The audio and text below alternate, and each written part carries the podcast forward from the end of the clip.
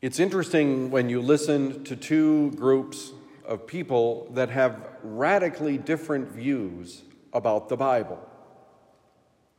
On the one hand, there are Christian fundamentalists who take the Bible literally.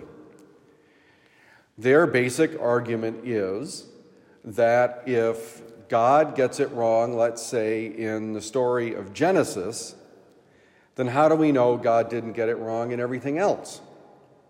Therefore, everything must be literally true because God cannot lie. On the opposite extreme are what I would call the scientific atheists. They notice the same problem. If God gets it wrong on this particular spot, as we observe the universe, there's limited evidence to suggest that it could have in any way happened as is recounted in the book of Genesis.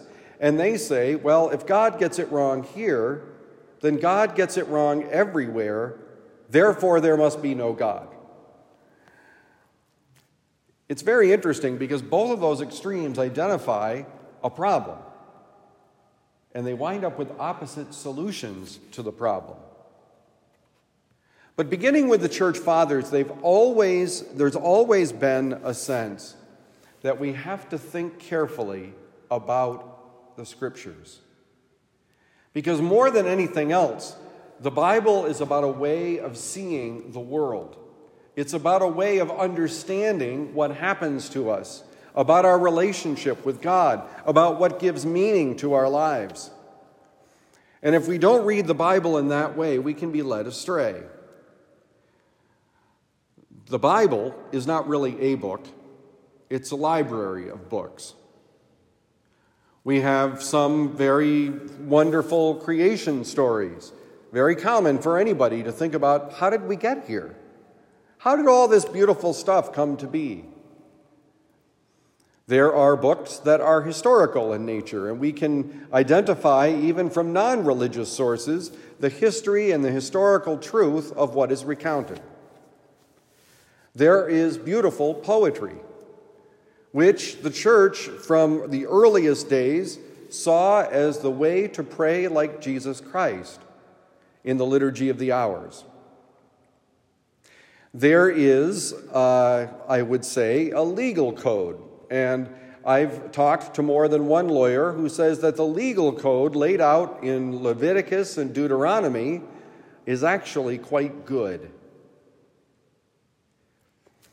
And of course, there are the experiences of Jesus. Now, the danger for us, even as Catholics, in seeing the way things are, especially uh, in, among those scholars who at one time were of this mind, there was a temptation to dismiss and try to find a reason explanation for everything that happened in the Bible. And so there was a tendency to dismiss the miracles of Jesus as being something else. But the Bible is really about helping us to see where it is that God is active and alive in our world. Now, I mention that all really as a preface to what we get in the book of the prophet Isaiah. Isaiah is, picture, is painting a picture of the way the world should be. And much like so many in the Bible, we have to understand the world from a biblical view. That God is active and alive in history, that God does not create evil, but for a better purpose allows it, and that God makes promises, but not only that, God keeps the promises he makes. And so, what do we read about this wonderful world? The book of Isaiah has a privileged place because there are so many instances where it appears to point to the Christ. It appears to point to Jesus who will come to save us. In the book of the prophet Isaiah, the reading that we heard from today, this biblical worldview is evident right at the very beginning. A shoot shall sprout from the stump of Jesse. Now, who was Jesse? David's father. And so, here we get a sense that yes, this was the promise that someone from the house of David, someone from the lineage of David, would ultimately be the great king, the Messiah. We understand that in painting this world, uh, Isaiah identifies the gifts that are necessary to live in this world. And they aren't the kinds of gifts we would look at to be successful economically or to have a successful job necessarily. I mean, I suppose some of them could be seen as adaptable.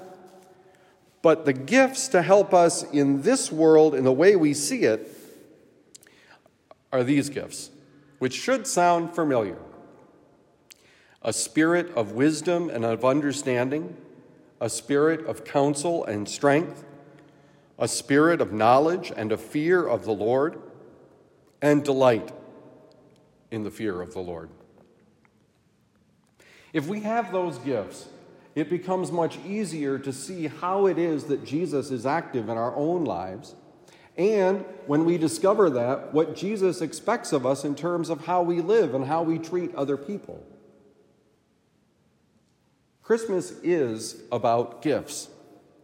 But perhaps if we focus more on the most important gifts, we would discover the truest gift given us by God, His Son, Jesus Christ.